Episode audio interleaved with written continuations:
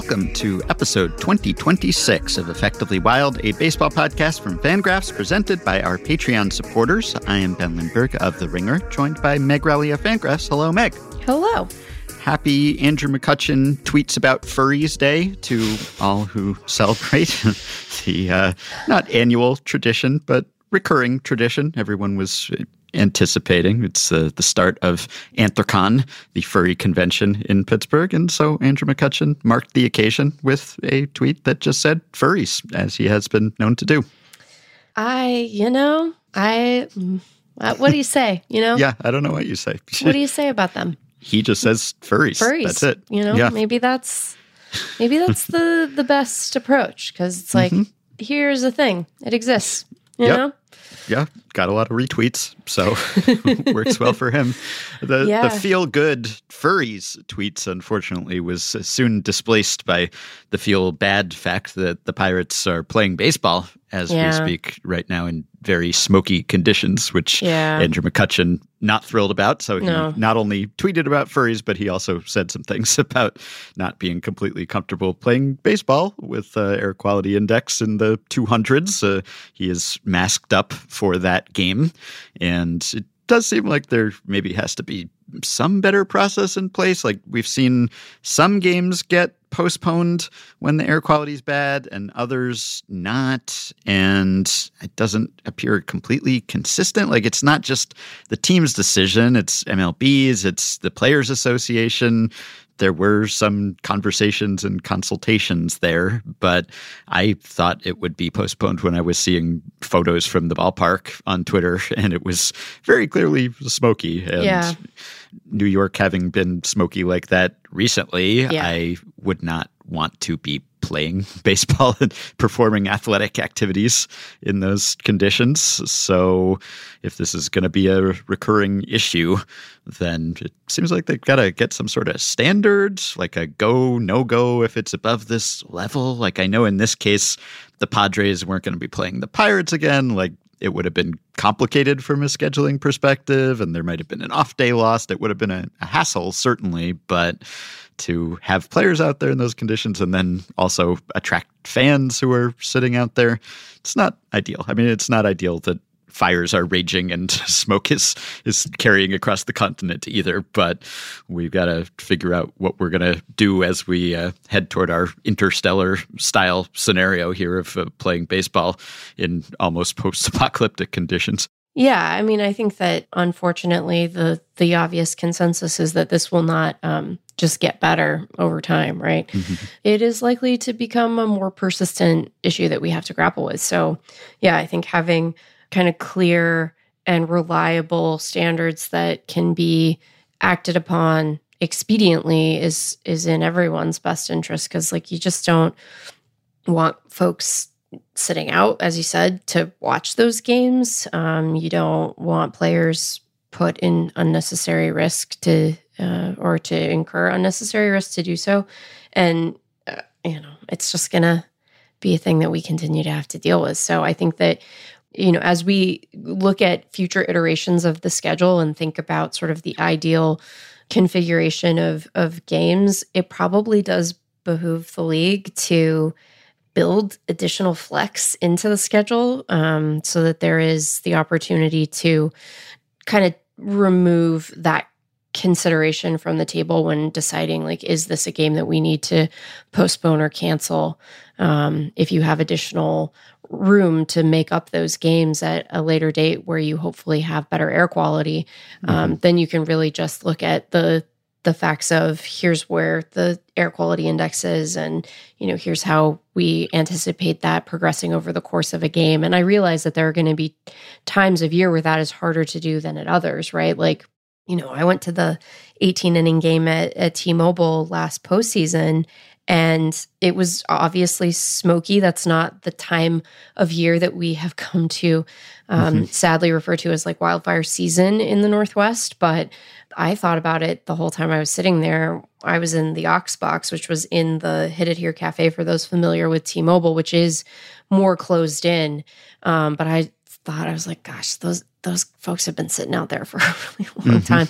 And I don't think that the air quality was as dramatically bad as it is right now in Pittsburgh. But yeah, it's we're not going to get off the hook without reminders of what's to come, right? so, like, yeah, no, I, I, guess the good news is if you're in Pittsburgh for Anthrocon, then hopefully your costume includes a mask already, so yeah. you're good to go. But not not everyone is as well equipped for those conditions.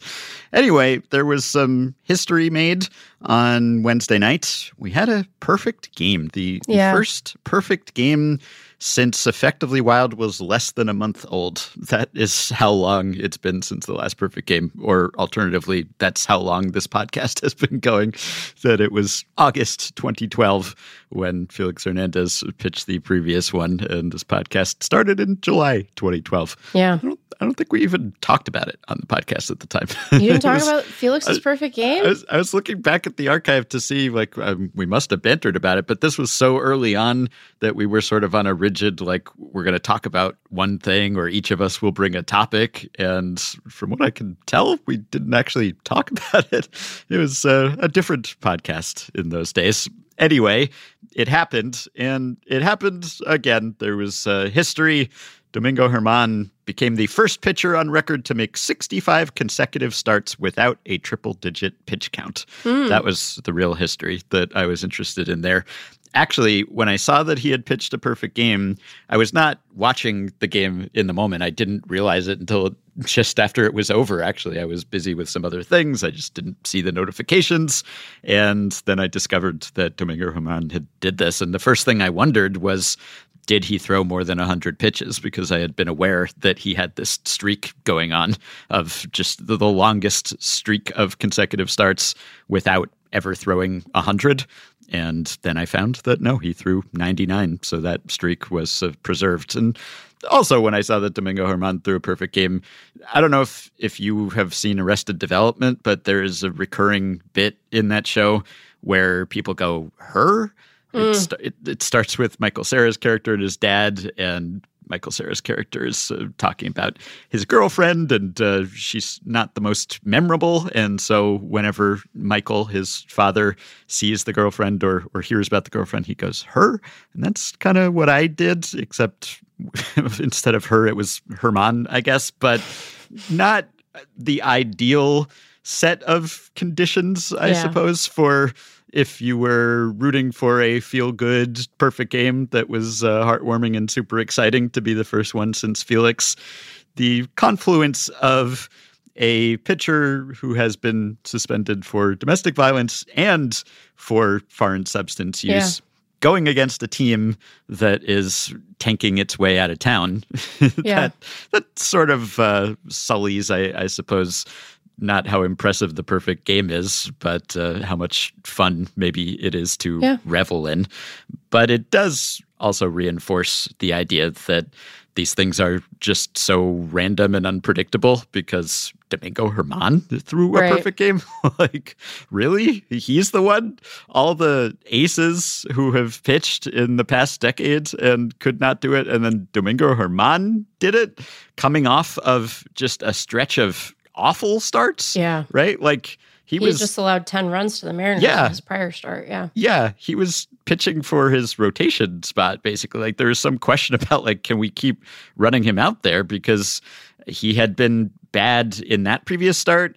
As you said, he gave up 10 runs, eight earned, and three and a third. The start before that, he gave up seven in two innings, right? So he entered this game with a, an ERA well over five and peripherals not significantly better than that. So, not that you would ever predict a perfect game, but you definitely would not predict it for someone who had that sort of record. So he's he's up there or down there with the most random and unpredictable people ever to have pitched yeah. perfect games, like the Phil Humbers and the Dallas Bradens and the Charlie Robertsons of the world. You yeah. can add Domingo Germán to that list.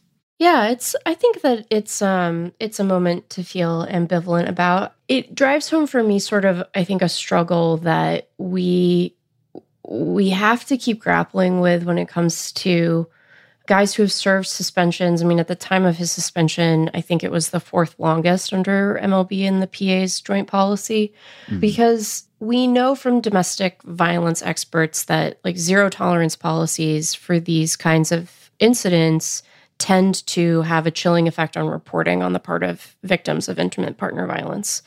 And so we know, I think, on an intellectual level, that that is not the right approach if the goal of the policy is to create an environment where victims can come forward and then get the support that they need uh, to be able to move forward. And ideally, the the sort of treatment and support that perpetrators of intimate partner violence need to reform and to build healthier relationships with their partners and to build mechanisms to have more coherent and healthy and not damaging um, means of resolving conflict. And I think that that often sits in conflict with the emotional part of it, which is that it feels bad to have this very impressive, even if it is, you know, highly random and dependent on a lot of other people in the field and, you know, mm-hmm. the, the, lucky bounces or not of a ball, mm-hmm. right? To have this thing that has only been done now 24 times in, in ALNL history, you know, to have the person at the center of that be someone who we have, you know, at, at best complicated feelings about, you know, to have the first Dominican born pitcher who throws mm-hmm. a perfect game be someone who comes with that history, right? It is a, a complicated thing. I don't know. I I struggle with it because on the one hand, I I don't want to be a mark for redemption stories, right? I know that in his sort of initial return, there was some dissatisfaction with his prepared apology, and then I think in Germán's sort of Q and A portion, he talked a little more candidly about the the work that he was trying to do to be sort of a better partner to his then girlfriend, I think now wife. Mm-hmm. Um, and uh, you know, I know he's there's been some subsequent reported work around around that that you know, if we take at face value, indicates that he's at least trying to be a better person. So I don't want to be a an easy mark for stuff like that, but I also find there to be something like kind of fundamentally nihilistic about looking at situations like that and just thinking that there's no chance that the person involved is able to grow in a meaningful and productive and healthy way. Mm-hmm. So uh, it is a thing that feels tense for me personally and I I think that we just have to kind of sit in that. You know, I I want to be careful to distinguish the guys who come back and just seem unrepentant. And there are examples of that in baseball's recent history. Um, and this is a big deal like even mm-hmm. even though we you know on this podcast can appreciate and understand like the the randomness that does go into something like that coming together mm-hmm. so i think it's just uncomfortable um and we have to kind of sit in that that this this guy on the mound is is the totality of his biography and some of that is really dark and and violent and scary and destructive and some of it might be something other than that right it might be growth and also in the midst of that is his profession which is being a baseball player and so like in the same way that his suspension is now a fact of his biography so is this perfect game and i think that we have an instinct in these moments to try to like write the legacy in real time um, which is part of why it feels so uncomfortable and icky to be like, but he did this horrible thing. And now there's this really great thing that, you know, mm-hmm. does it serve to counterbalance that? Well, that feels gross and isn't true. And these are different arenas of his life. And how do we deal with that? And I, I don't know that we know what Germán's sort of career legacy is. Like, I, I doubt he will be held up in the same way that some of the other authors of perfect games are just because mm-hmm. of the even if you don't bring the suspension in just like the totality of his career is nothing like yeah. some of those other guys so it's uncomfortable you know it's an uncomfortable thing i think that i don't want to tell anyone who looked at it and recoiled that they can't do that i think that's on a personal level a reasonable reaction i think that if you you know, are a Yankees fan and are excited that your team just authored a perfect game, like that's a reasonable reaction too. Like mm-hmm. if you mm-hmm. want to center that on Kyle Higashioka, okay, mm-hmm. like, you know, it's just I don't know. I I have been, and I think at times will continue to be really strident on these issues. And I don't want to excuse anything he's done, but I do think that part of our project, as we're trying to figure out, like, how do, what do we, what do we do with these guys once they're back? You know, part of it is sitting in the discomfort and trying to sort that out because I do think that, like, having a, a zero tolerance approach to this is likely to, you know, cause harm to the people in the circles of the perpetrators of intimate partner violence. And I think that that's the thing that we can all agree we want to avoid. So I don't know. It's just it's uncomfortable, Ben. You know, it's an uncomfy it's an uncomfy thing, and I don't I don't want to say uncomfy like I I'm dismissing it. It's just it's uncomfortable, you know, and yeah. it can it leaves a it leaves an ick. So you know, we just have to deal with that because I I don't think that we get a lot of unambiguous moments. And we want to think that perfect games are going to be those because they're so rare and exciting. And we've just spent the last like 18 months being like, well, someone please just right. not make me get excited about another collective no hitter. Uh, yeah. Uh, and so we want the perfect game to be this thing where we're like, wow. And, you know, sometimes baseball affords us those narrative moments, but a lot of times it doesn't because it's populated by people and people are flawed and you know some of them are going to disappoint you more readily than others. So you know mm-hmm. that's kind of where i am on it. Yeah. Yeah and i mean even putting aside the specifics of the pitcher involved here and just thinking about the fact that there was a perfect game for the first time in quite a while. Now if we didn't talk about it on the podcast in 2012, maybe it was because it didn't seem quite as extraordinary then because right, there, there were three couple. that season. Yeah. yeah.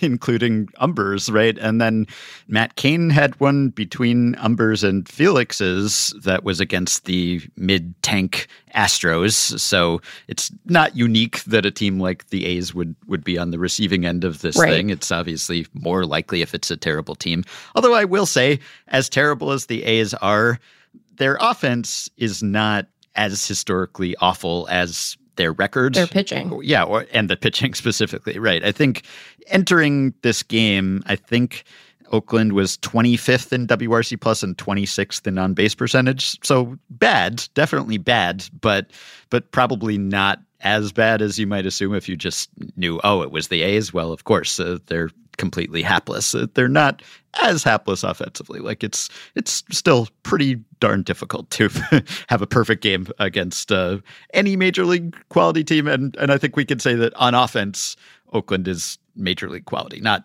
good, but their overall records marks them as not necessarily major league quality. Whereas uh, the lineup specifically, they're a more credible opponent. And I think also, I mean, I didn't even have time to be notified about this because the end of it played out so quickly. I, I, again wasn't watching live, but when I went back to look, like the last three outs came on three pitches. It like there wasn't a whole lot of suspense, really. Uh, I guess you could fault the A's for not uh, having more competitive at bats at the end there, but really they they made some quick outs, so that tension of the ninth inning in a perfect game. Like the last three outs came in like a minute and a half or something, so there wasn't a ton of time to appreciate that. And also, I'm almost as surprised that the Yankees scored 11 runs. Yeah. like, that surprised me almost as much as Domingo Germán pitching a perfect game or anyone pitching a perfect game because they have been completely helpless and hapless on offense without Aaron Judge. I mean, yeah, it's been bad.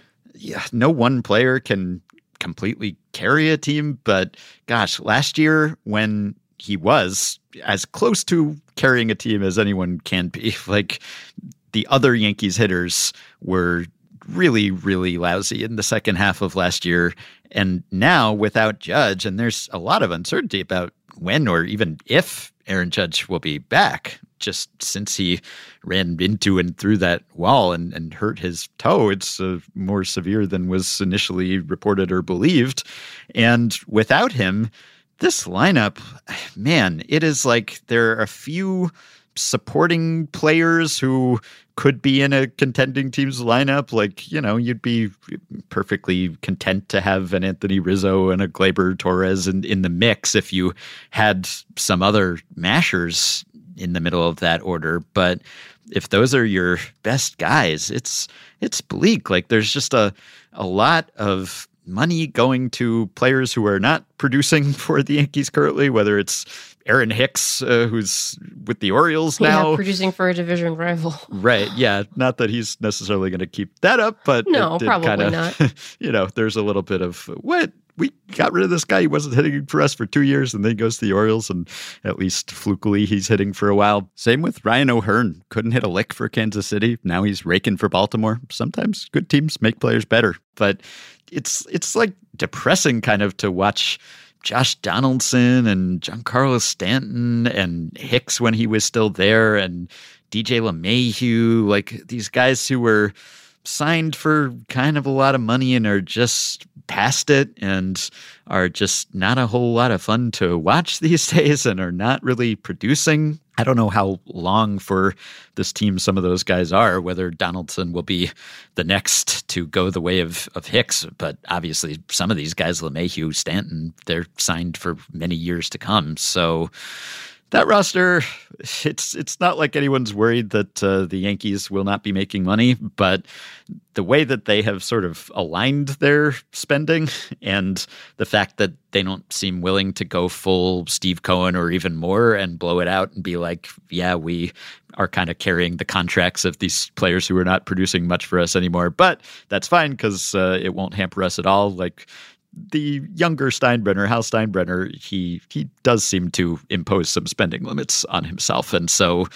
there are kind of self-imposed constraints there that maybe there don't actually have to be but if you have a huge amount of your payroll that is devoted to players like that just it's not going to be great especially when judge is obviously getting his fair share and he would be worth it if he were healthy and playing but he is not. And without him literally the yankees had the worst offense in baseball between the first day that judge was out. So their first game without Judge was June 4th. Entering the perfect game, they had a 67 WRC plus since Judge was out, which was easily the worst in baseball. The A's had a 91 over that span. So the A's were maybe the stronger of the two offenses in this That's game. Wild.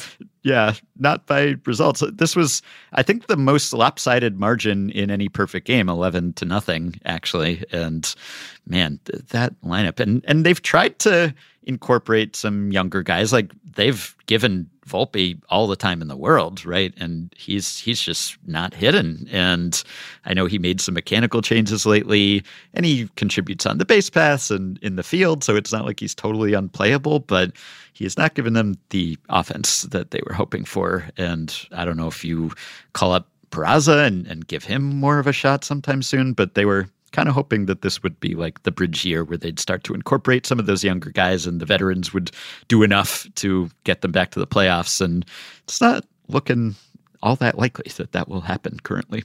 Of all the teams that I thought were just secure in, in that division to make the postseason, like they were on it, they were on mm-hmm. that list. Like I, I thought that it would be them for sure. And you know, then not maybe the Orioles this year, but yeah, it's mm-hmm. just been it's been really rough go. And I, you know, apart from Peraza, I don't think that they have a lot of internal candidates to really bolster it. So then you are like, well, are you gonna make additions at the deadline? Is this the way you do it? Who do you let go to do that? You know, I, I don't think that the decision to like let go of Hicks is one that, to your point, they're going to ultimately regret long term because mm-hmm. he's probably just having like the heater to end all heaters. Um, and mm-hmm. I imagine he'll kind of fall back to the pack at some point here, but it has to feel bad to be like, you couldn't have done that. Well, yeah.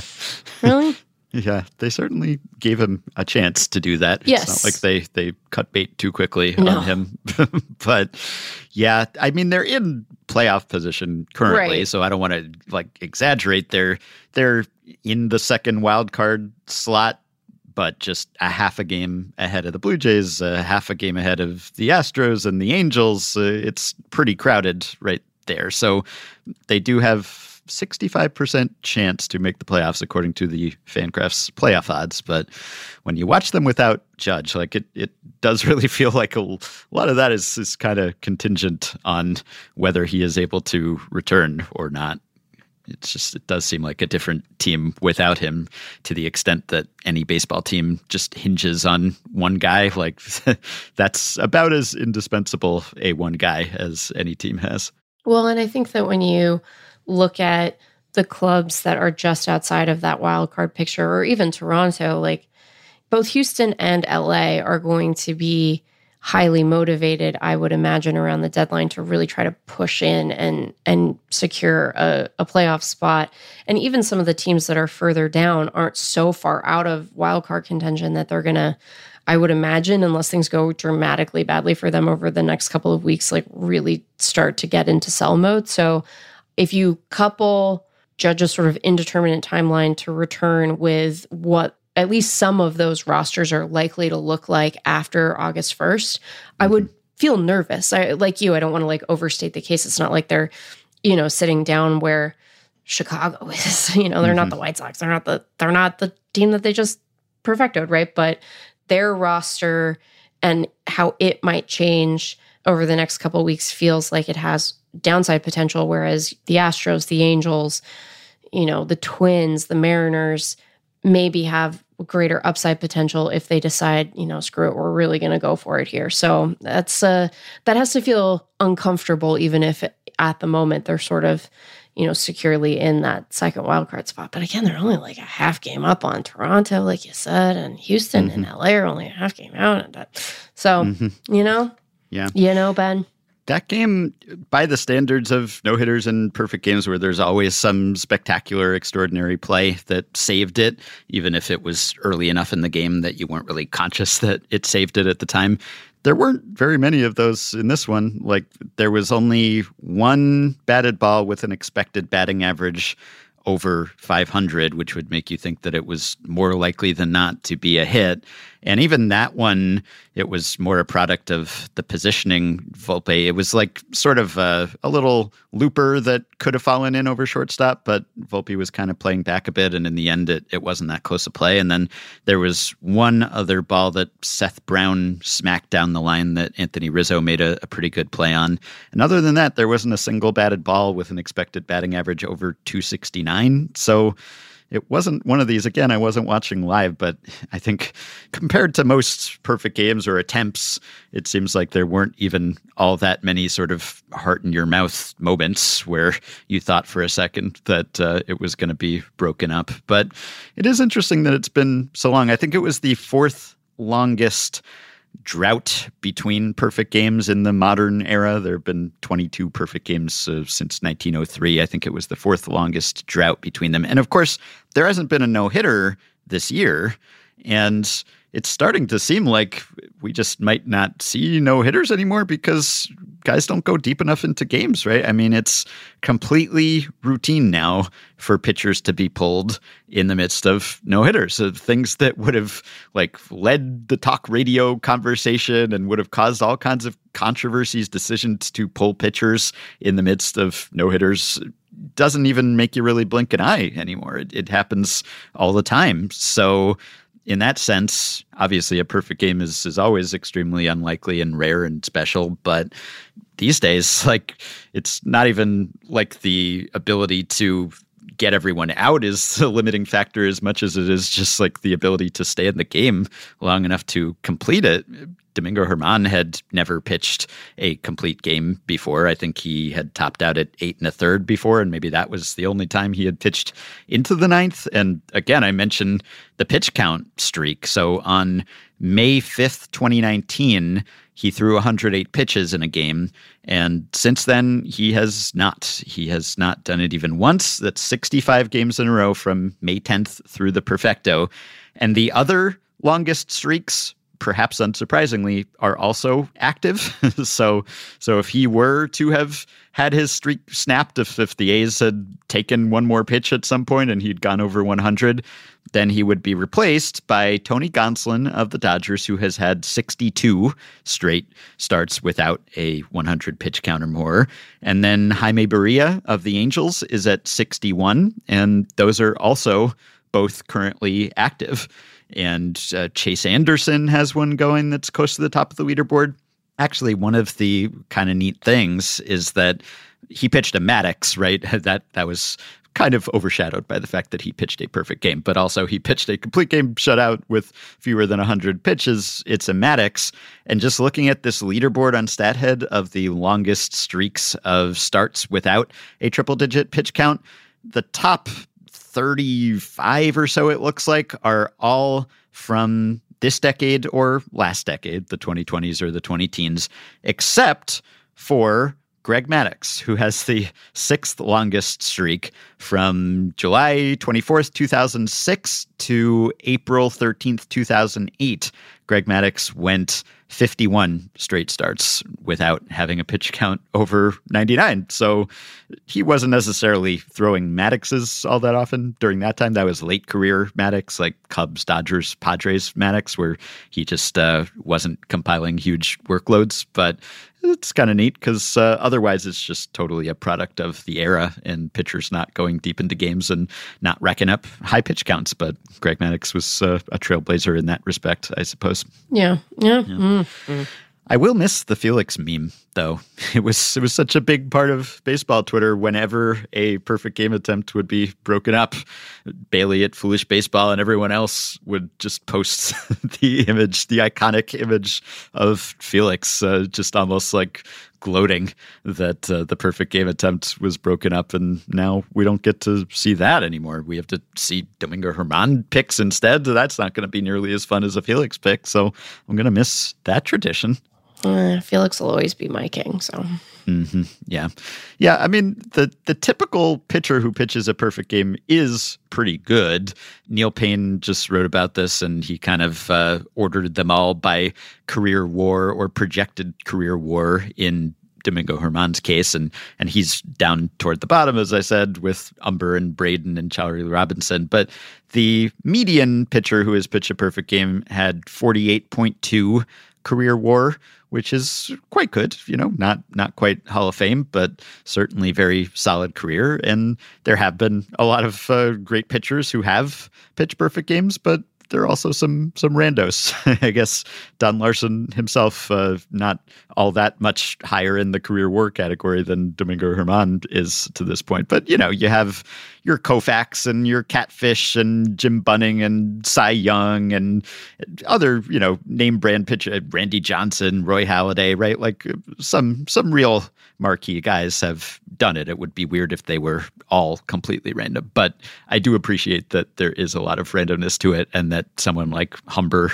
or Germán doing it reminds you of just how many things have to go right go or right. not go wrong for it to happen. Yeah, I think that that's right. I think I think that it is a useful way to sort of enter understanding what goes into a perfect game to have that spectrum represented because, you know, middling pitchers have great starts. They're most of them aren't perfect games, obviously, right? But like mm-hmm. middling guys throw great starts. They have great outings. Really great guys come close to, mm-hmm. you know, no hitting or perfecting a team and fall short. Like we can say a lot about pitching as sort of a profession as we sort through all the different guys who have managed to author a perfect game or not. Um, mm-hmm. And so it's good. It's good for there to be that very that sort of variety, you know. Right. Yeah. It is a very exclusive club, but not the most prestigious club. I mean, I guess at least in terms of career accomplishments. So we were notified by a listener named Joe that ground beef is back, baby. Yeah. Yandy Diaz uh, has the second highest WRC plus of any qualified player after Shohei Ohtani, but he's back to being a ground ball guy all of a sudden. In fact, he's been sort of an extreme ground ball guy in June. He's still hitting fairly well. So there's been a, a downward trend in his season. So March slash April, I guess just April, he had a 184 WRC plus, and we were uh, talking a lot about him and how he was suddenly hitting for power.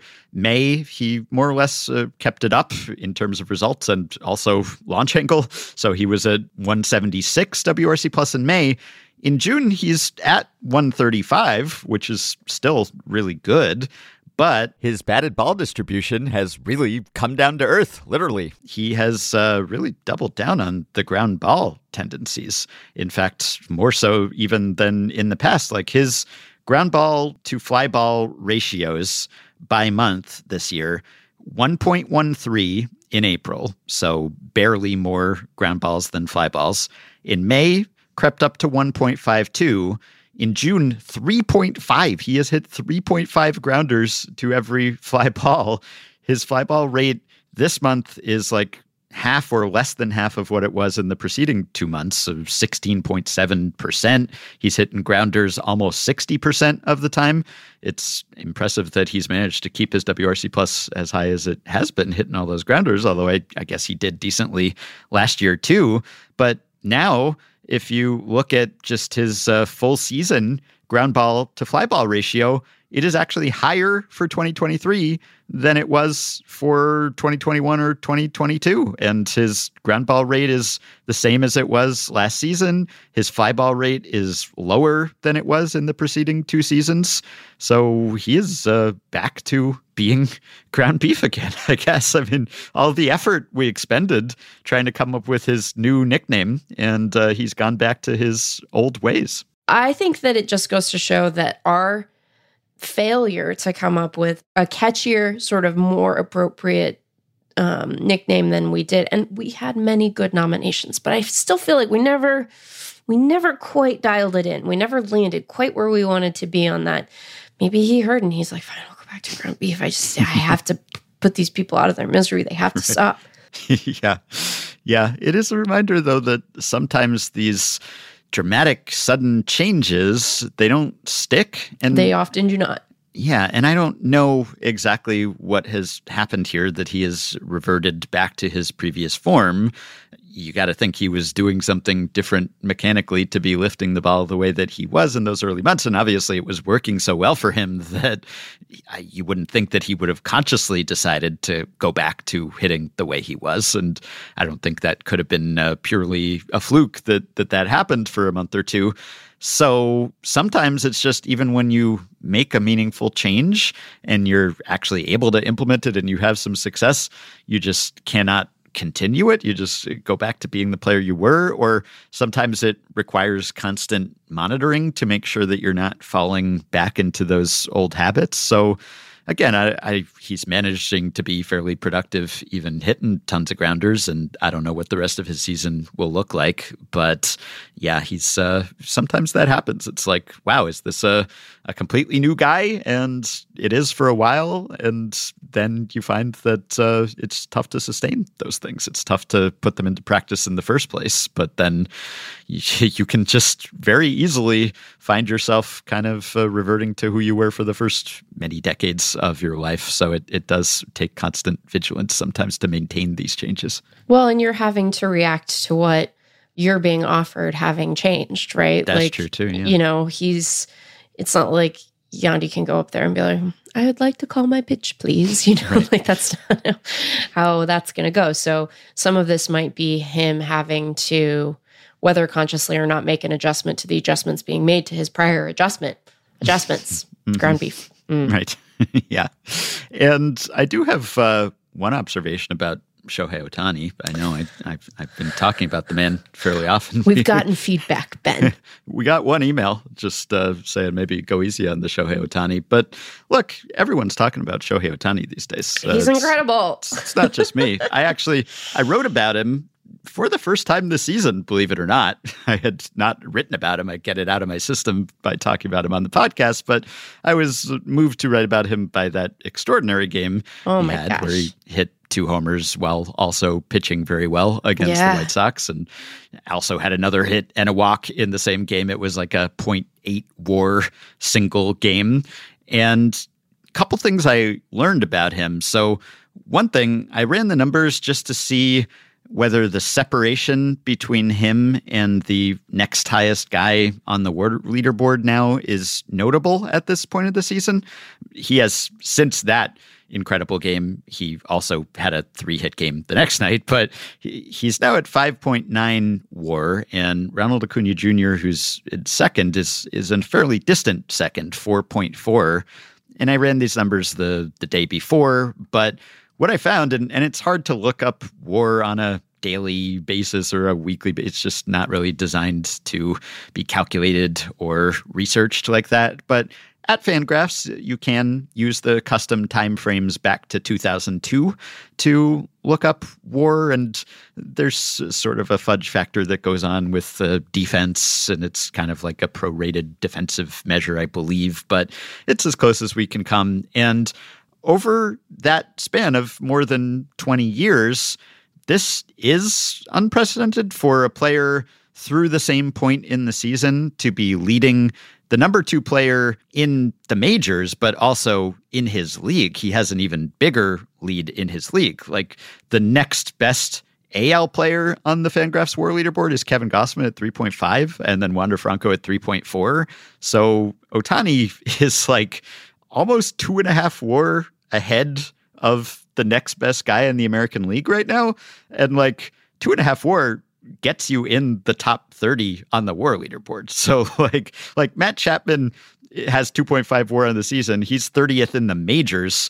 That's like almost the difference between Shohei Ohtani and the number 2 American leaguer in war right now. So he's about as close as you can come to wrapping up the MVP race in June. Like I, I don't want to jinx anything, but it really does feel like the only uncertainty now is related to health. Like, can he stay healthy and and keep it up? It's not so much like he doesn't have a rival right now. You know, it's not like last year where Judge was matching him or even surpassing him.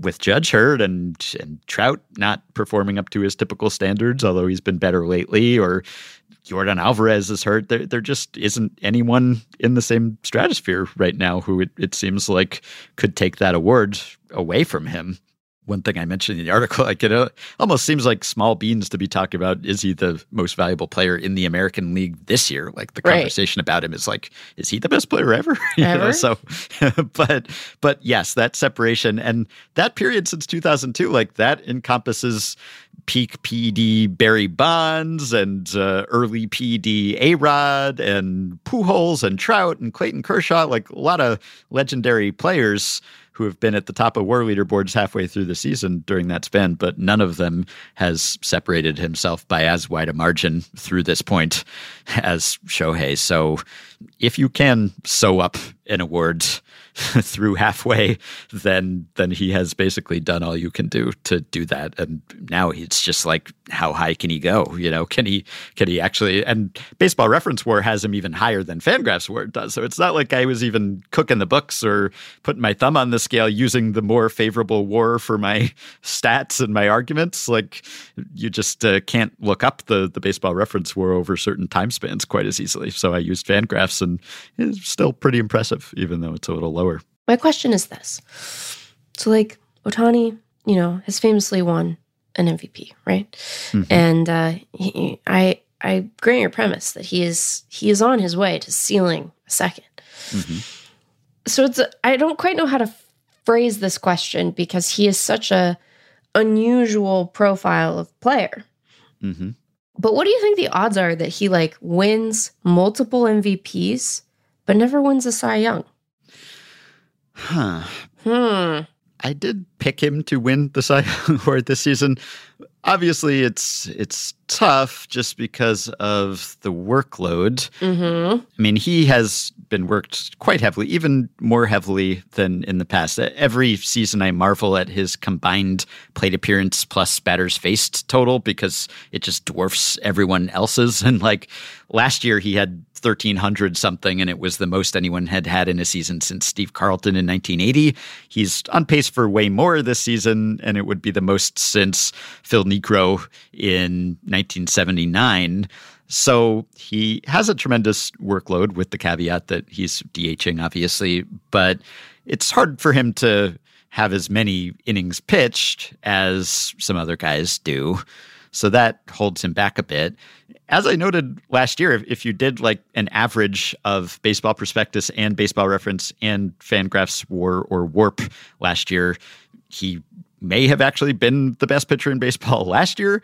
So he certainly has the talent, if not necessarily the bulk innings. Although he's like 15th in the majors in innings pitch or something too. So he's no slouch in that respect either. I'm saying it's a lot easier for him to win MVP than it is for him to win Cy Young because his MVP case is based on he does both of these things and he's among the best players at both of them. He doesn't have to be the number one at hitting or at being a position player or at being a pitcher to win that award because it's a, a combination, it's a holistic thing.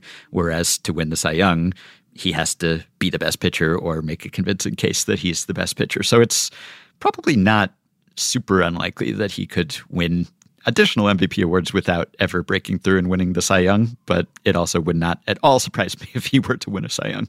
I don't know that I actually had an answer to my own question, but I was thinking about it because it's like there is, you're right that I think, you know, he has some things working against him. Obviously, there's precedent for guys who haven't thrown like a ton, a ton of innings winning the Cy even mm-hmm. recently, right? Mm-hmm. And I wonder I wonder how voters, and I say this as someone who potentially would be one at some point. Um, I haven't had an MVP vote. I haven't had a Cy Young vote either. I've only had mm-hmm. Rookie of the Year votes. Mm, mm-hmm. Maybe they're like keep her away from the big stuff.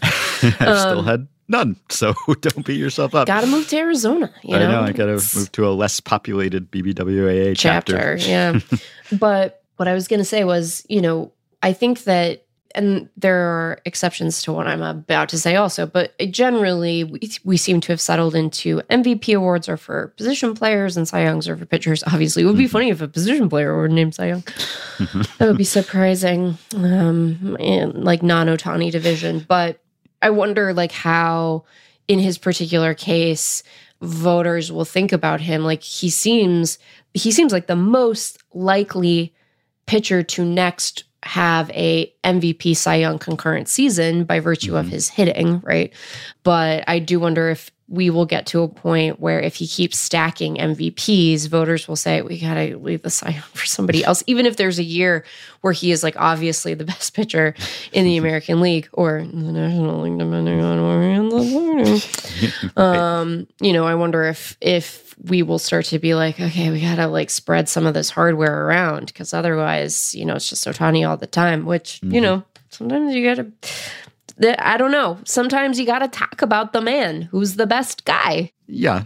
Not only the best guy, not only on an extraordinary heater, but also an incredibly compelling player and yeah. person, right? Yeah. It's, it's, not like he's just racking up high work counts here in kind of a workman-like way. He's doing it in the most fascinating, unprecedented way imaginable. So the other thing that I learned about him was pointed out to us by a listener, Anthony, who wrote in and, and made this very astute observation, I thought. Now, I kind of had this sense that Ohtani, when he has two strikes on him, I, I have a little less confidence in him.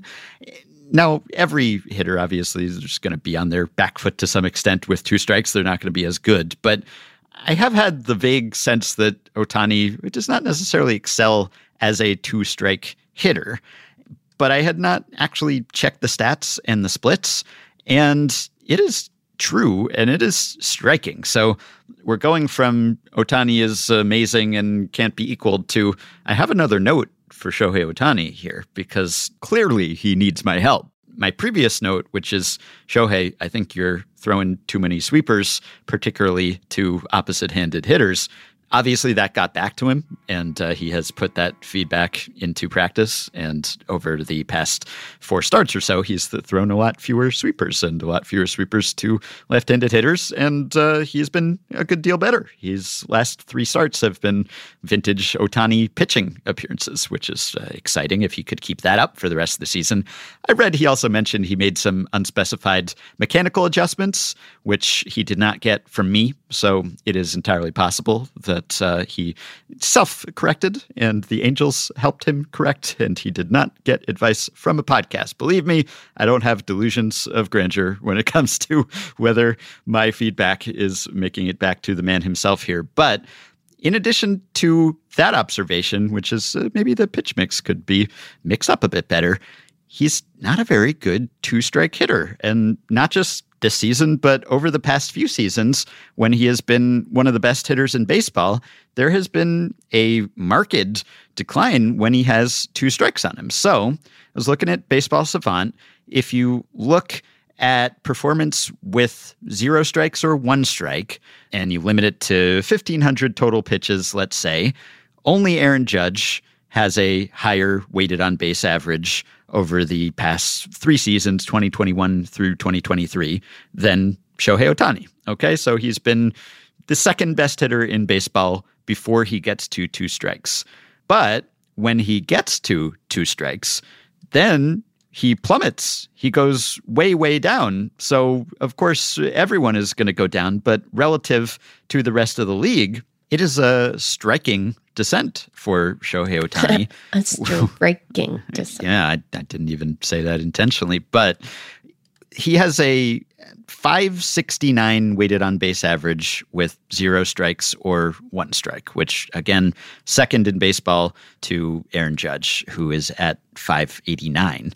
However, if we select with two strikes, Aaron Judge still at the top of the leaderboard. Much lower number, 313, but he's the best hitter in baseball either way. Whereas Ohtani, with two strikes, 248 weighted on base average, which is a lot lower. Like if you look at where he ranks relative to the league, he's kind of like number two overall before he gets to two strikes, and then middle of the pack, sort of, when he has two strikes on him. And so, relative to his own performance, he is a lot worse with two strikes. If you look at it just as a percentage decline, like the the typical players weighted on base average decline from zero or one strike to two is about 41%, and his is like 57%. And there are only 10 guys on this list of qualifiers I came up with, about 288 guys who met some pitch minimums uh, with uh, each number of strikes. He has the 11th greatest decline. And the 10 guys ahead of him are mostly not the best. So, like, Joey Gallo has the worst two strike performance relative to his earlier performance. And then it's That Eric. Yeah, right. Like some of these make sense. It's like Joey Gallo, Miguel Sano is up there, Mike Zunino is up there, right? These are guys who strike out a ton, are just exploitable, and a bunch of other nondescript or not so great hitters. You know, Rougned Odor and Wil Myers, Eric Haase, James McCann, uh, Chris Taylor's been pretty good at times. Uh, CJ Cron, Byron Buxton, I guess, would be the the best, who's also up there and, and suffers a similar decline. Eugenio Suarez, and then Shohei Ohtani. So he has managed to do what he has done offensively while being significantly hampered, it seems, as a two strike hitter. I don't know exactly why. Anthony speculated that he just gets too defensive. He's taking more defensive swings.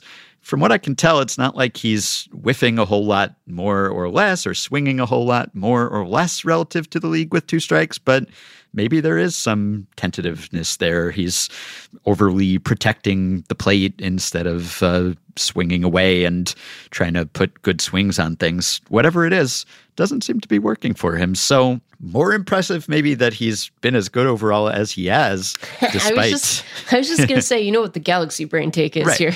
Yeah, that's the the positive spin. Glass half full. Wow, he's been so good despite this. Yep. And I guess you could say, well, if he could correct this, you know, if he heard on a podcast, gee, I'm not a very good hitter with two strikes, maybe I should adjust my approach or my mindset in some way. And then he went back to if he were suddenly the second best hitter with two strikes also, then that would raise his overall line significantly and he'd be even better. But it does uh, seem to be a rare flaw and failing for him that I had not picked up on the severity of it. So it's surprising. If you look at the, the players who are in the same range, like uh, two strike weighted on base average that is comparable to Ohtani's, 248 is his wOBA with two strikes. That is the same as Rafael Ortega, Donovan Solano. It is uh, one point ahead of Adam Frazier and Josh Rojas and Santiago Espinal and Kyle Farmer and Tyler Stephenson. Aaron Hicks, 247 wOBA with two strikes. So that's the class of hitter that he is grouped with with two strikes, and with not two strikes, he's close to Aaron Judge. It's just it's really weird. So I, despite my my scholarship about Shohei Ohtani and and my study of his stats, I just had not uh, realized this and wanted to share it with the world, and of course with him. I think um, that Ben, there's like an obvious next step for you, which is that you have to arrange an interview and ask him about it. Um, yeah. yeah. And hope that he has no idea how much you have talked about it. right. Yeah. You know, just hope, hope for that. It's, it's interesting because there was a time when bloggers, internet people could actually notice things that players and, and teams themselves had right. not noticed, right? Yeah. Like, I mean, Felix Hernandez, we talked about him earlier, right? Like the the famous story about Dave Cameron writing for USS Mariner, the Mariners blog, and writing an open letter to the Mariners pitching coach, urging him to have Felix mix up his pitches early on. He was like too predictable. He was uh, trying to establish his fastball early on, and he was throwing fastballs constantly. This was like 15 years ago. This was uh, 2007, I think, and that was an insight that at the time probably the team was not necessarily aware of and Felix may not have been aware of, right? And and wasn't the story you might know cuz uh, Mariners fan, right, that someone like handed him a a printout, I think. Like someone handed Rafael Chaves a printout of Dave's uh, blog posts about this, I think. That might be true. Yeah, it was like it actually got relayed to the team, and there there was a change in Felix's uh, pitch mix, right? So that's that's old school. I mean, now teams have huge staffs. I mean, you don't just have a pitching coach, you have an assistant pitching coach, and then you have some liaison with the front office, and you have people who are writing scouting reports. Uh, yeah, uh, someone printed this out, a fan, and handed it to Chaves. And actually, I guess Chaves said that he had been trying to make that same point himself to Felix, or so he said at least. But but there was a noticeable change. Like the next game.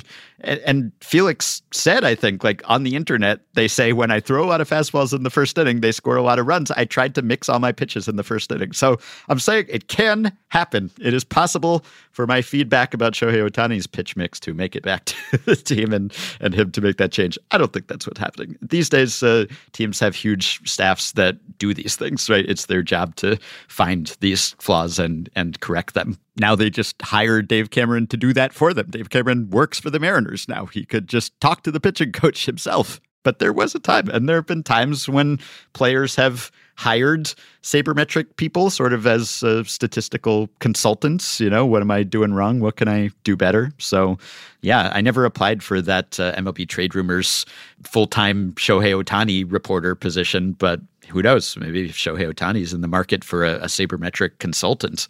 I'm already spending all my free time just looking at his stats anyway. Might as well make some money while I'm at it. yeah, I mean, I yeah, I hmm, hmm.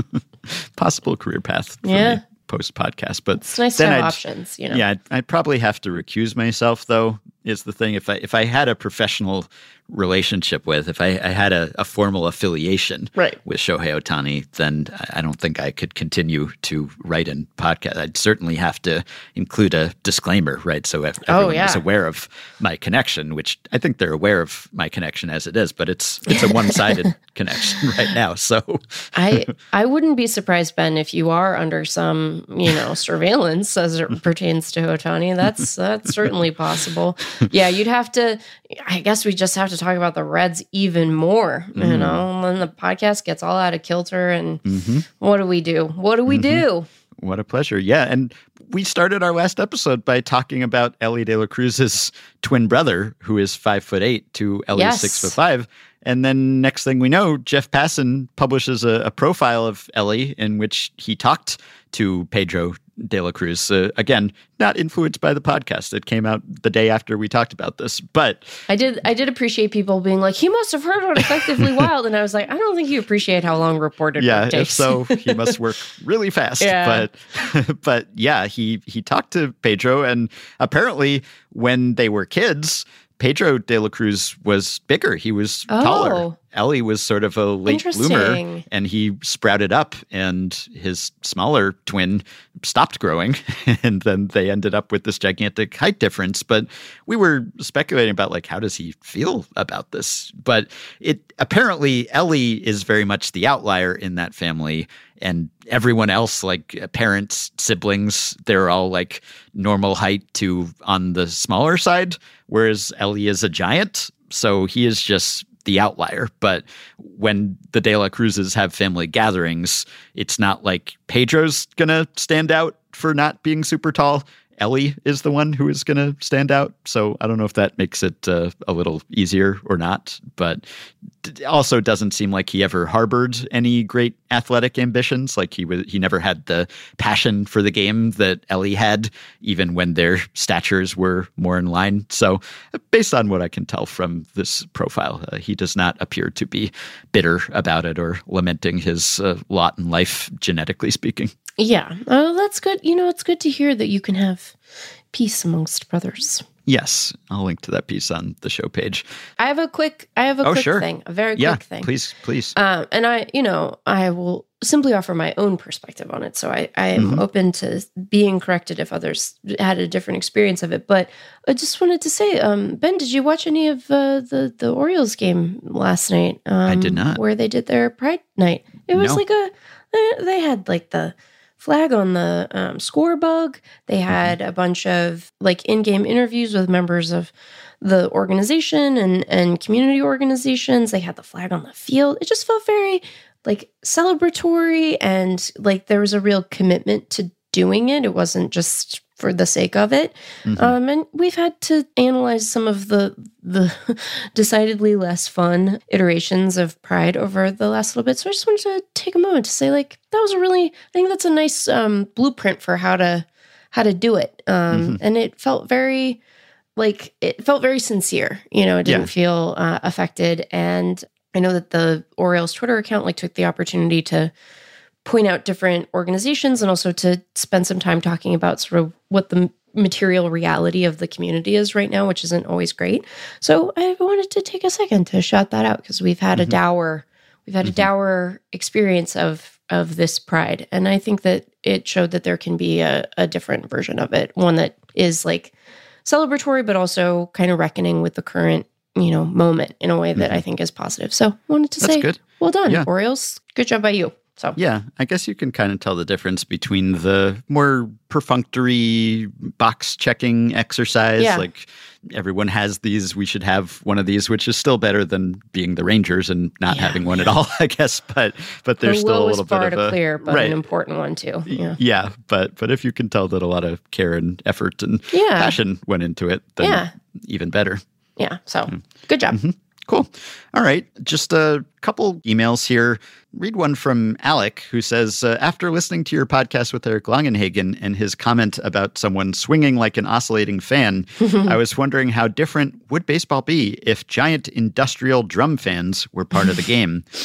What I'm thinking is a Skycam system with big old fans, not not fans as in people in the stands, but, but fans as yeah. in fans. yeah, down each foul line and maybe also in the outfield stand areas. No cables or fans in fair territory to avoid any interference.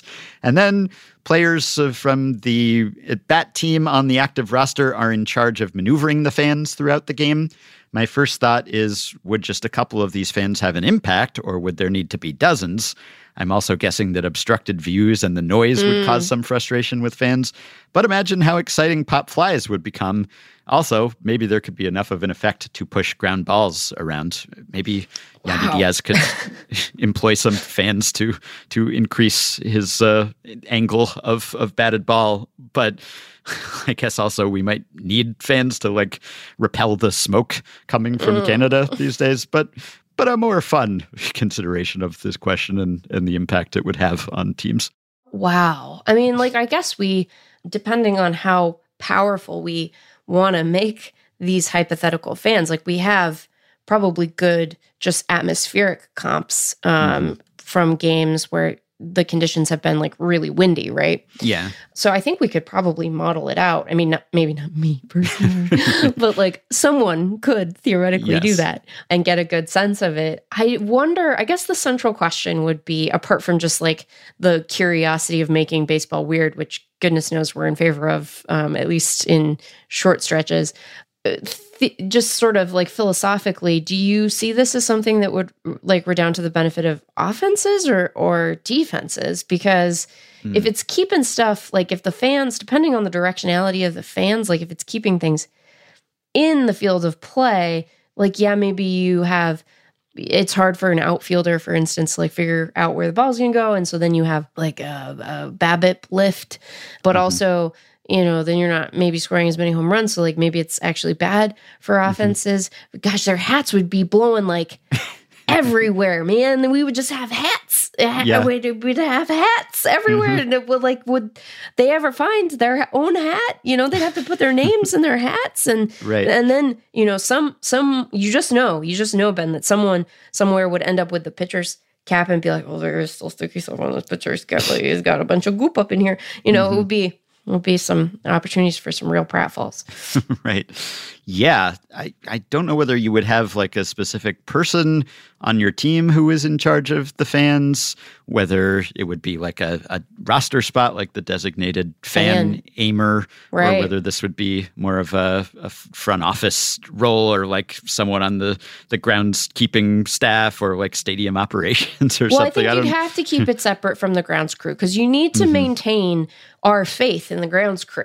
Like, mm-hmm. you know, right. we have to believe that Impartial, they're yeah. Yeah. I mean, like that's well, I mean, yeah, grounds crews uh, have been notorious uh, in earlier eras for yes doing things to help their home team, whether it's uh, the angle of the baseline, if it's a team that bunts a lot, or yeah. how firm the ground is, or how high the grass is, right? There are certain things you can do to tailor the field to the traits of your team. And this would be one of them, I guess, if you just had fans, which uh, actually reminded me, I, I responded to Alec and sent him a link to a story, which is almost exactly 20 years old and just delights me and this is uh, an Associated Press story headlined Erickson admits to adjusting ventilation system.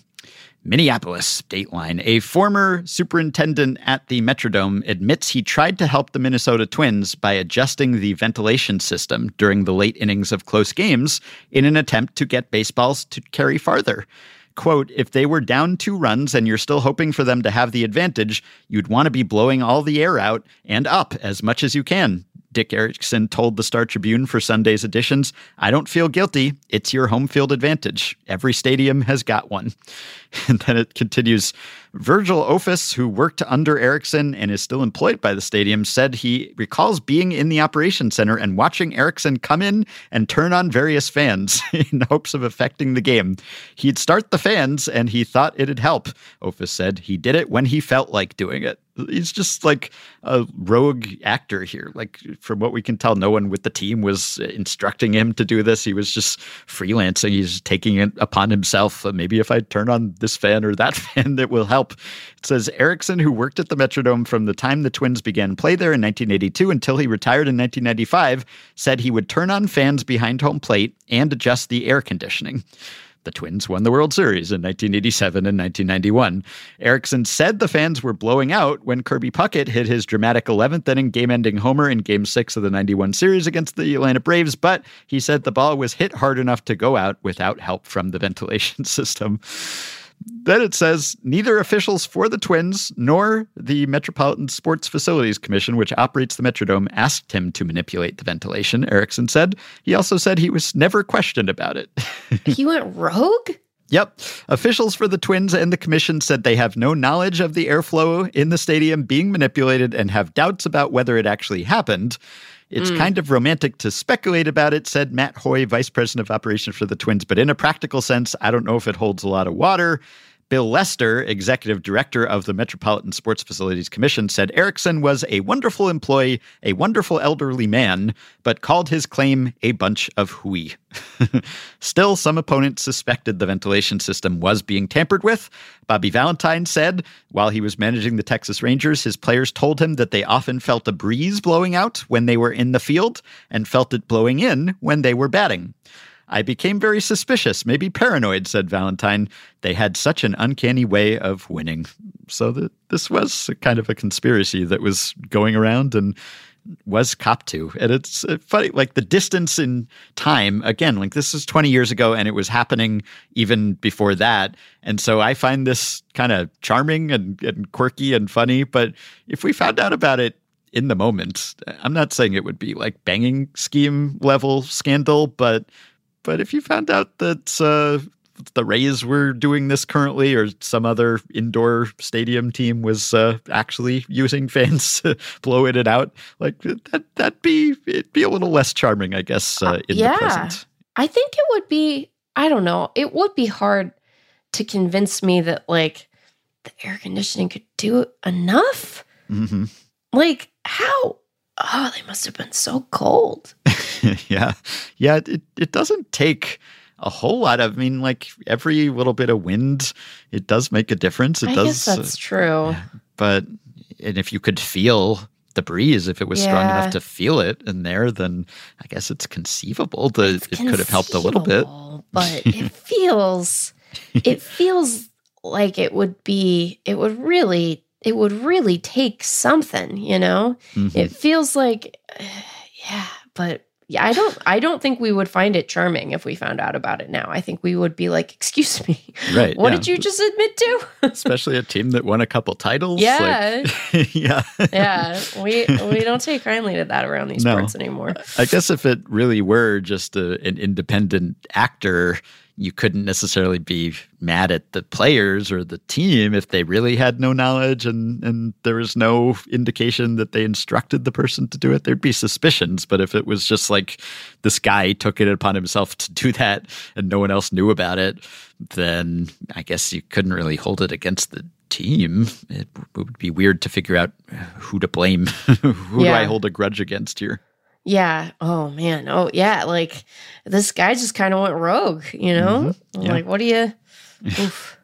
I do like the idea of uh, just having people be buffeted by by winds on Yeah. the field. As you said, like yeah, maybe their hat just gets carried away. It would be like Jesse Orosco, the, the last out of the 1986 series, when he tosses up his glove and you never see it come down, like like Prince tossing his guitar up and you never see it come down. It would be the same thing, but with just pieces of your uniform.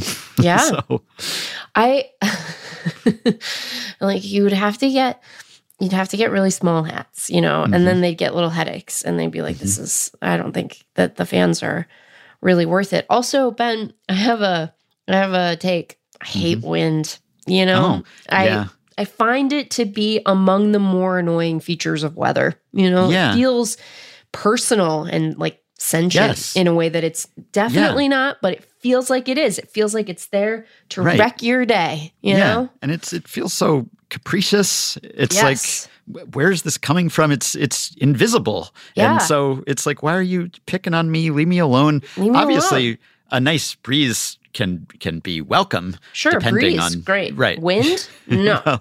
Well, is there a difference between? I mean, Yes. it's it's very dependent on temperature. Like I I welcome wind if it's hot, but No, if you- it's no. if it's cold, then it feels like because I can tolerate very low temperatures. I have a, a high tolerance for low temperatures, I Yeah. guess, and I I welcome low temperatures. But when the wind factor gets added in, then that can be the thing that that pushes me over the edge, and that annoys me. It's like, well, where's this wind coming from? I can't. I, I don't know what atmospheric conditions are causing this. Uh, Can we not with the wind right now? Let's have this die down. And nature tends not to listen to me, but I'm with you that it can be personally frustrating. You do take it personally. Like, why are you? Stop blowing me. Stop. I shouldn't say it that way, but but just, just let me walk Ooh. unimpeded down the street right now. I love that your answer was like, allow me to break this down into its like, you know, smallest constituent elements to try to move away from that. No, I think you have it a little bit backwards though, Ben, because like a gentle breeze, that's that's lovely. That's the air moving, you know, it makes hot temperatures a lot more bearable because it's like the wind the the air is moving you know you feel like it isn't stagnant sitting on you but mm-hmm. a, a, wind actual wind much mm-hmm. more forceful blows hats off makes one feel you know very angry those are mm-hmm. different mm-hmm. breeze is nice yeah. nothing is good when it's cold everything is worse you know I disagree with that, but I'm a desert creature, as we have recently yes, established on our Patreon pod. But yeah, I guess it's a it's a spectrum. It's a gradation. Right. I mean, a breeze. The dictionary Merriam-Webster says that a breeze is a light, gentle wind. So it's obviously a subset of right. wind, but but a light, then, gentle yeah, then, one. Apparently, it says there's a second definition that says that a breeze is a wind from four to 31 miles an hour. Oh, I, I so there's like a scientific, a, a technical, well, that makes sense. Yeah, because we have to have like what's a gale and what's a, right. right? I mean, you have to have some cutoffs there, I guess, to qualify. Yeah. So, so a breeze is a type of wind that yeah. is only 40 to it's 31 like miles per hour. Yes. Okay. All right. Question from Bobby, Patreon supporter. Speaking of uh, conspiracies here, Bobby says Luis Arraez got a single on June 28th against the Red Sox. It was the only hit he had that day. Sean McDonough on Red Sox radio noted that the throw pulled the first baseman, who I believe was Justin Turner, off the bag and that it should have been an error. However, it was scored a hit. I want Arraez to bat 400 like everyone else, but we cannot make errors into hits. Hoping to hear your thoughts on the matter. What is going on? Hmm. So there's a conspiracy that uh, MLB here is uh, conspiring to artificially raise Luis Arraez's batting average by giving him generous official scoring decisions.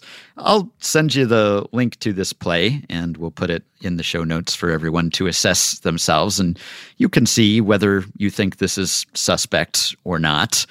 And it's not, uh, I think, the most egregious example I've ever seen of of really. And also, I should note this was in Fenway, so this was not an example of of home cooking, cooking which yeah. I think happens less than it used to. And MLB has made an effort to sort of standardize official scoring yeah. and have it be a bit less biased. But this was a visiting player, so it's not like the official score there would have had a, a reason necessarily to give Arraez a hit, unless he's just a big fan of 400 hitters too.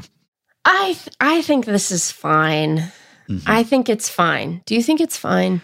I think it's fine because the shortstop part of the play was certainly not an ordinary effort. Yeah. Right? I mean, who was it? David Hamilton, I guess, who was playing short for the Red Sox and the ball was pretty deep in the hole between second and third and he had to make a diving stop and kind of gloved it when it was already past him a little bit and then he got it over there in time. Now, I guess the thing is that you know the umpire made the gesture, the kind of uh, sideways sweeping gesture, right, like he's like, off the bag. Yeah, I don't know whether the throw actually pulled him off the bag because the throw was was more or less on line, right? It it seems like the mistake was Justin Turner's, maybe just with his positioning and not having his foot on the bag anyway, I emailed an official score listener of ours, whom uh, we've consulted before, and I asked him what he thought about this ruling. And he said, due to the extraordinary effort of the shortstop, they are going to say the throw pulled him off the bag.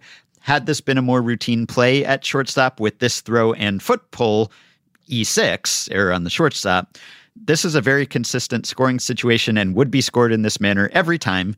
I understand the point being made, but this is how MLB applies it. So he doesn't think there's anything fishy or unusual about this. And I, I said to him that it, it kind of looked to me like the throw didn't really pull him off the bag, even even though the gloving of the ball by the shortstop was pretty extraordinary. That the throw it seemed like more of a footwork issue, and he said, "You aren't wrong, but I will say MLB and all levels won't apply that. They will assume because of the extraordinary play by the shortstop, the throw didn't allow the first baseman the opportunity to get his foot where it should be." Honestly, if it's routine at shortstop, they likely still score at E6, especially the umpire's physical gesture. I do see why this is a question, but this would be scored the same way for anyone in any park. So he would know better than I, I guess. But yeah, he, he says any player know that, better that than me too. had this hit would be credited with a hit here. This isn't about Arraez's chase. I will say, and he repeated his point about it would have been a, an E6 if it had been a more routine batted ball. But he said the footwork and failure to touch a base has to be clear and nearly deliberate in order for it to be E3, error on the shortstop. In the course of action like this, it's going to be assumed it is beyond ordinary.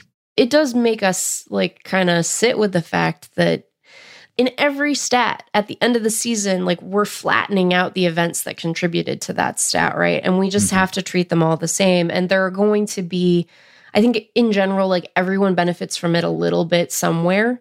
And so it's probably fine. Like if you're a, you know, a guy who has 3,000 hits, we don't look back and say, well, you know, 15 of those came against position players pitching. So actually, right. you got a little further to go, right? Mm-hmm. Like, we don't say that home runs hit in important home run chases that are on pitches, mistake pitches that are just like right down Main Street don't count because you happen to take advantage of a mistake on the part of the pitcher, right?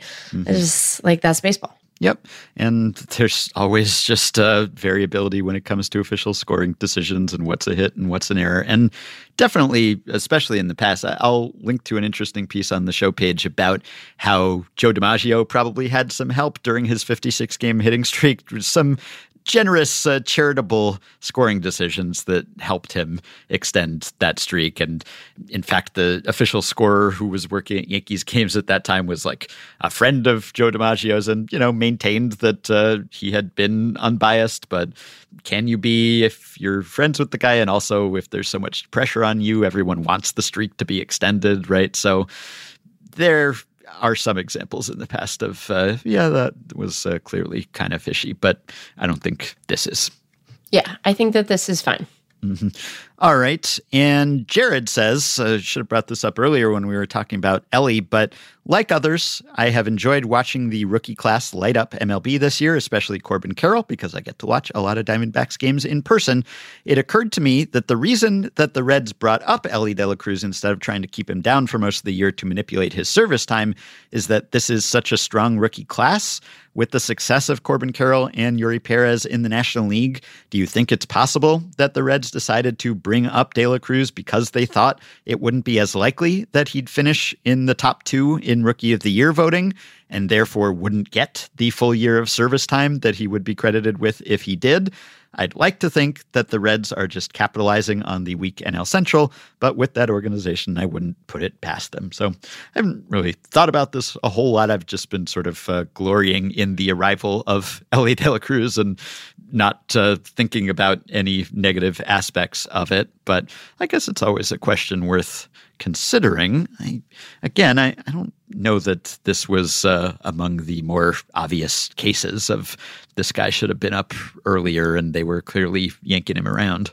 Yeah, I mean, like, I think that, you know, we might look back and see it as a promotion that ends up being kind of around like the um, Super 2 stuff. But the rule let's make sure that I remember and that our listeners remember the rule right. You get mm-hmm. the full year of service if you're in the top two. You don't have to win, right? Right. So, will he finish in the top two? I, I, I mean, I think if Corbin Carroll doesn't win, it's because something t- terrible happened. But um, right, yeah. So Jared's saying because Carroll was up and was tearing it up, and then Eury Perez came up and and looked great maybe they thought, okay, well, he's uh, less likely to finish top two now yeah. if we call him up because there are all these other good National League guys uh, who might be ahead of him. I think it would be naive to say that, like, the even in our current environment with the incentives that exist within the CBA for promotion, that it isn't one of the considerations that teams look at when they're trying to decide guys promotion schedules. Like even now, I'm sure they're doing that.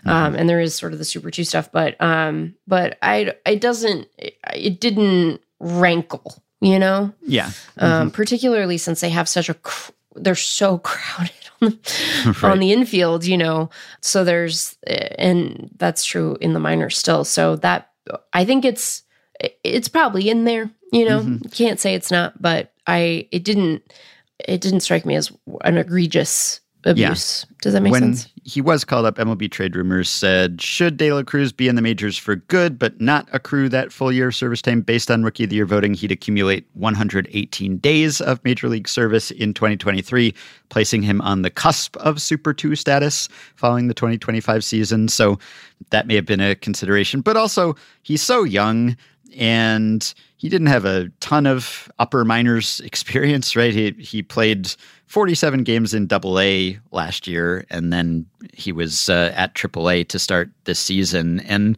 there's still things for him to work on, right? I mean, he was striking out 27% of the time in AAA. And as great as he's been in the big leagues, uh, he's struck out 32% of the time in the majors thus far. So it's not like he might not have some contact and plate discipline stuff to work on there. And also, I think the Reds in the past, I, I don't know that they have been one of the main offenders when it comes to this. Like guys like Jonathan India and Hunter Greene and Lodolo and Stephenson and Alexis Diaz, like these guys weren't held back. I don't think they've uh, been called up when they were ready, seemingly. So, yeah, I, I don't think there's a, a clear cut case that anything nefarious was happening here.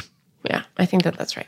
Okay. And then, related question from Gordon Given the weakness of the two central divisions, dis- despite Elly's best efforts, where both the current leaders, Reds and Twins, have weaker records than any wildcard contender, should teams be playing for the third wildcard spot? Seems an easier ticket to the division series is playing the central winner rather than a stronger wildcard team.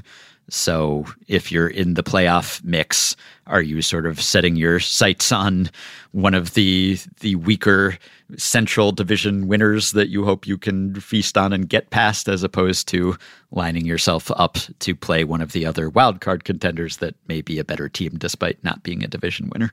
I think that it is definitely something that as you get closer, you think about a little bit, but given the margins this year, yeah. like how tight those races are, and I think are likely to remain until the end of the season. Yeah. I think your only real consideration is just get in, right? Yeah. Because mm-hmm. it's going to be, you know, it's going to be too close to risk gaming it in that mm-hmm. way. You yes. know, that's my that's my initial instinct. If if suddenly the margins get bigger, like like maybe, but how do you I don't know. I continue mm-hmm. to think that like show me show me the front office person who walks into a clubhouse and persuasively says, "Can you lose a little bit so right. that we can face weaker competition in the postseason?" Didn't and like we talk about this during yeah. the stretch last season yeah, with the Mariners, did. and it was like, let's not mess around. Yeah. Like, let's just get to and, the playoffs. and there were obviously like idiosyncratic things with that club that made it particularly important that they just get in that they just mm-hmm. get in right yes and i don't think that that is is hanging over any of these teams in the same mm-hmm. way but um but yeah like can you imagine can you i think that i think that teams have a more in general clubs are more sort of cohesive in pulling on the same rope in the same direction and i do think that we have gotten to a point where like the front office nerd can not all the time but talk to players again not all the time and and make persuasive cases to change you know your your approach your repertoire you know grip mechanics whatever like i think we're there mm-hmm. but i don't imagine walking in and being like can you lose a little bit though like yeah. have you thought about losing and then how is that like how do you then put that forth as like an actionable strategy right. yeah right it's way too early for that to be a consideration because again yeah. the difference could come down to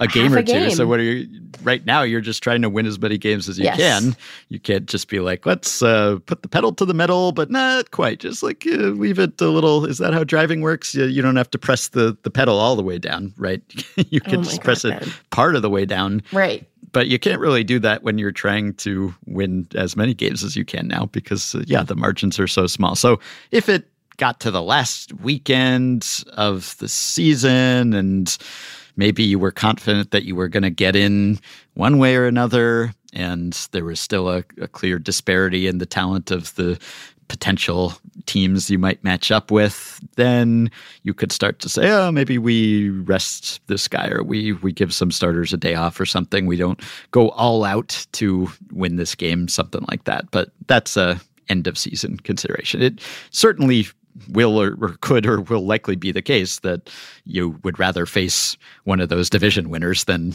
another wildcard team when it's all said and done. It's just that you, you can't really chart that course.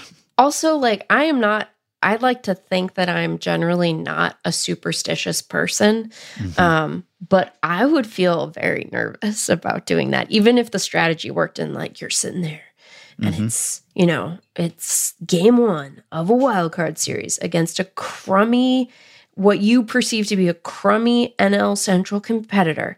And I'm like, we're gonna lose. Like we we invited we invited chaos, and now we might be on the the losing end of the chaos. And mm-hmm I'd feel I'd feel nervous. I'd feel yeah. nervous about that. Yeah. yeah. All right. Last one. This is from Ezra. Not sure how familiar all your listeners are with the video game MLB The Show, but one feature of the game that I've been thinking about recently is the inclusion of Real 99 cards.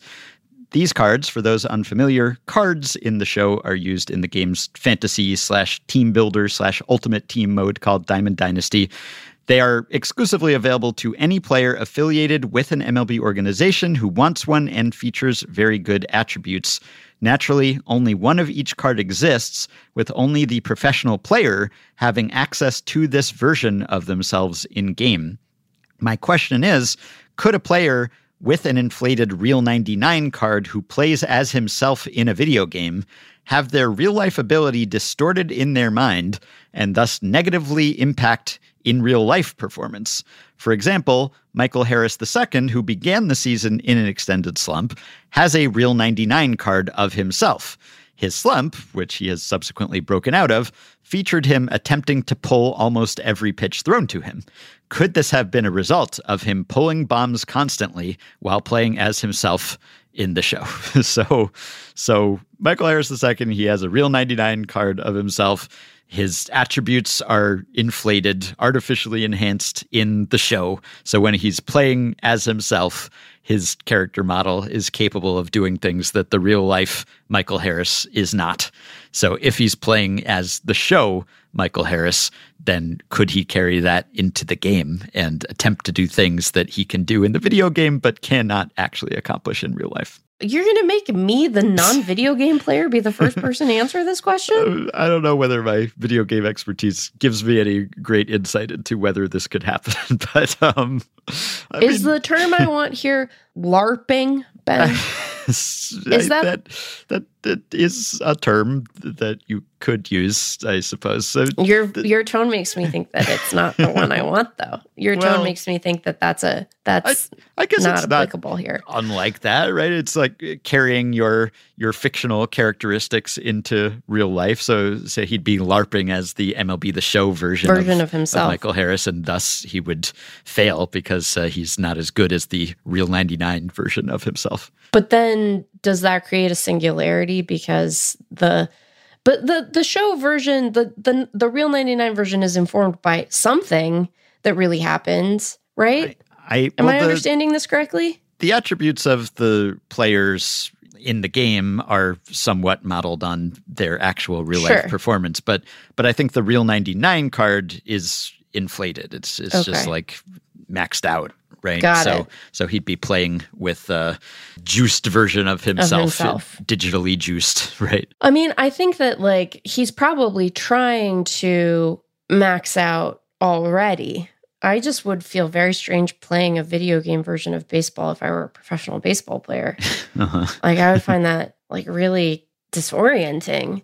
Mm-hmm. I would never play as myself. So maybe I'm struggling because I would be like, I, I would be someone else, I think, if I were mm-hmm. him. Like if mm-hmm. I were playing the show and I were Michael Harris II, I would be I'd probably be a pitcher actually. I'm I I don't know how to answer this question. Would you try? Mm-hmm. I think he's already trying. He's probably conscious of the gap every time he takes the field. I mean, I hope mm-hmm. he's not, but he's probably conscious of the gap between how he's playing and how he wants to be playing, which is I imagine better than he, how he's showing right now. Mm-hmm. Hmm.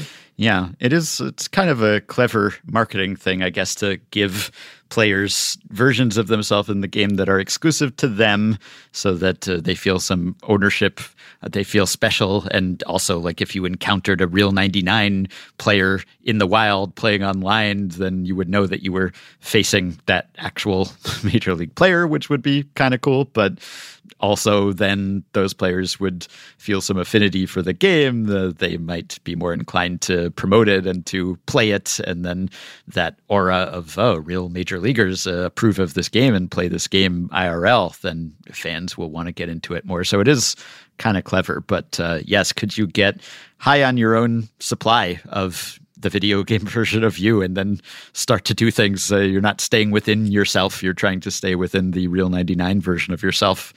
Could it happen if uh, you were a particularly devoted MLB The Show player? I mean, I guess you know if uh, if you're taking more batting practice in the show than you are in your actual body, then perhaps uh, as it gets more and more realistic, you might be swayed by uh, believing that you are more powerful than you are. But I'm gonna guess uh, probably not, but but maybe I can't rule it out. Yeah, gosh, imagine playing a video game as yourself. That would be weird. It would be so weird. Yeah, do I need to learn more about LARPing? you know, you uh, watch you watch one one stream with like ca- Canadian Magic the Gathering slash video game players, and you you you get over your skis, Ben. You know. Mm-hmm, mm-hmm. All right, we will end with the future blast.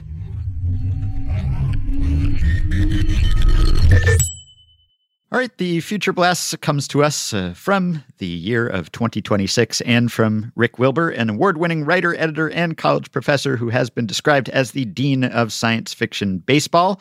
And this time, Rick writes On the field, the new designated pinch runner rule combined with the new one disengagement rule to double the number of overall stolen bases across both leagues Base running specialists from AAA teams where they'd honed their craft in 2025 moved right up to the big club and established big leaguers like the well traveled Esteury Ruiz benefited as well with 127 steals for the season, helping the White Sox earn a wildcard berth. Power hitting wasn't forgotten in 2026 as the 32 year old Shohei Ohtani seemed to be reaching his prime with the Dodgers. Oh, well, that answers that question. I guess I'm not the only one writing Ohtani fan fiction. His 21 win season and a stellar ERA of 1.92 on the mound, combined with 47 home runs, 128 RBI, and a 322 batting average, won Ohtani the Cy Young, along with the second MVP award. Well, there you go. We discussed this hypothetical earlier in the episode. And Asked and answered. Yeah, now we have an answer from the Oracle. Okay, that's good to know. 2026 was also the year that women made inroads into ever higher levels of the game, starting with Olivia Pichardo, who made history as the first woman to play Division One varsity baseball in 2023 for Brown University. Immediately after finishing her senior season at Brown, she was signed by the Orioles for their Single A Delmarva Shorebirds, where she had a solid season at the plate, hitting 253, played stellar defense in left field, and even came into relief pitch in blowout games, giving up two singles and no earned runs in two innings of work. Also, Australian ball player Genevieve Beacom continued her solid career at Stanford University, where she'd been the first woman to get a full ride scholarship on the Cardinal baseball team in 2024. More success for women baseball players seems sure to come, especially as a half dozen world class women sprinters signed with super agent Scott Boras, with hmm. Big League hmm. Baseball's new designated runner slots in mind. right. A lot of exciting stuff happening here in 2026. Yeah, and the Dodgers still getting the getting the best free agents. Mm-hmm. So much is the same. Yeah, funny that he mentions Esteury Ruiz. I know a lot of people were wondering, will he bunt? Will he try to break up the perfect game with a bunt heard around the world, break the unwritten rules? Would have been uh, kind of fun if he had tried to do that, but uh, did not happen. This also makes me think Shohei Ohtani, 32 years old in 2026. His birthday's next week. Uh, happy early birthday, Shohei. He's going to turn 29. Yeah. So, as much as I talk about him, I do feel like there is kind of a window. I feel like I, I focus on him in, in some part because how long can this possibly last, right? Like he keeps having a career year year after year. So 2018 blew my mind, and then 2021 blew my mind, and then 2022 was even better than that, and 2023 has been better than that. But that progression can't keep going forever, right? I mean, he's he's 29, and who knows how he will age. Like no one has really any ability to project how a two way player will age, but will he be able to handle this sort of workload or even a slightly reduced two way workload deep into his 30? Like, this is obviously a question a lot of teams will be asking themselves as they prepare to bid $600 million or whatever for the services of Shohei Ohtani this offseason. You have to figure out how long you think he can actually play like this and how long his body could sustain the sort of strain that it does. And, yeah. and I have no idea. Like it's entirely possible that that it could end at any moment, that we could be watching his peak right now. And so that's why part of me feels like I, I can't miss a single start here because like we're probably not going to see someone else come along like this. And so the memories of what this looks like will have to sustain me for the rest of my life. And we might just have a window of a few years here where he's actually capable of doing both at this high level without having to cut back a bit or breaking down inevitably. So I didn't get to see him play every day when he was in Japan. Then there were the two, two and a half seasons when he was hurt and wasn't pitching. It's not necessarily like Trout, where we had a solid decade or more of seeing him play in his prime. Savor it while it lasts, is, is what I'm saying. Not to end on a, a dour note there, but I'm just saying it's so special. And also, it won't last forever. It can't possibly the one guy who sent us an email is going to be so mad, Ben. yeah. Hey, we talked about a lot of other teams too. We did. We, we talk about a lot Reds. of things. Is the thing, you know? We do talk a lot about Shohei Ohtani, but yeah, we also we talk, talk, about all the other lot, big news. You know? We just talk a lot. Is the yeah. thing. As a percentage of what we talk about, it's higher than probably any other single thing, but it's not that high. All right, we will end there. All right, that will do it for today. After we recorded, by the way, Shohei Ohtani homered again, number 29. And guess what? It was with two strikes. Already working on his weakness. Incredible. You can support Effectively Wild by going to patreon.com slash effectivelywild. The following five listeners have already signed up and pledged some monthly or yearly amount to help keep the podcast going, help us stay ad-free, and get themselves access to some perks. Doug Graham, Brian Kelly, Ethan Lutsky, Tom Lasco, and Pearl. Thanks to all of you. Patreon perks include access to the Effectively Wild Discord group for patrons only, as well as access to our monthly bonus episodes. We just published one of those this week. It's our 20th. This time we answered questions from listeners on all manner of topics. So if you sign up for Patreon at the appropriate tier, you get access to 20 more podcasts immediately. So much more, Ben and Meg. Just in case you already worked your way through the 2,000 plus episode Effectively Wild backlog, you get access to playoff live streams too, and discounts on ad-free Fangraphs memberships and merch, and so, so much more. Patreon.com slash effectivelywild. If you are a Patreon supporter, you can message us through the Patreon site, and we will know, hey, this is coming from a Patreon supporter. But anyone and everyone can email us questions and comments at podcast at fangraphs.com. You can also rate, review, and subscribe to Effectively Wild on iTunes and Spotify and other podcast platforms. And you can join our Facebook group at facebook.com slash group slash effectively wild. You can follow Effectively Wild on Twitter at EWPod, and you can find the Effectively Wild subreddit at r slash Effectively Wild. Thanks to Shane McKeon for his editing and production assistance. We'll be back with one more episode before the end of the week. Talk to you soon.